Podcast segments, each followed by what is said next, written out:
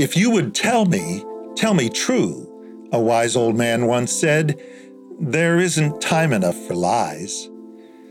And when we've polished all our trophies and sung again our victory songs, we come at last to stories too painful to be false.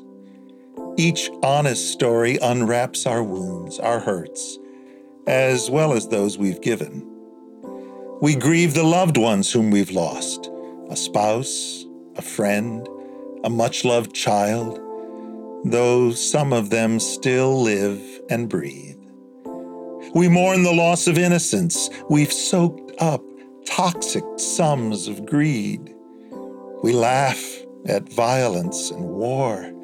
We cheer for heroes who display our poorest human qualities. We feel the sadness for what's never fixed or mended or repaired. And so it's not an accident that we know more of Jesus as a healer than any other role. He stepped into the broken story of our world with grace that made the lepers dance and unlocked tongues that never spoke. He gave the parents back lost children. He cast out evil spirits and refashioned sin sick attitudes. He told us of a father who kindly waits for us to finish playing prodigal. And when he died to heal us of our greatest hurt, he took our pain and made it his. He was wounded for our transgressions, crushed for our iniquities.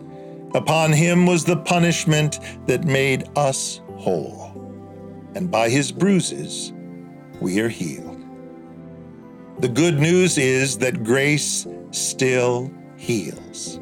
It closes wounds, it soothes our scars. And someday soon, it leads us home. So stay in grace.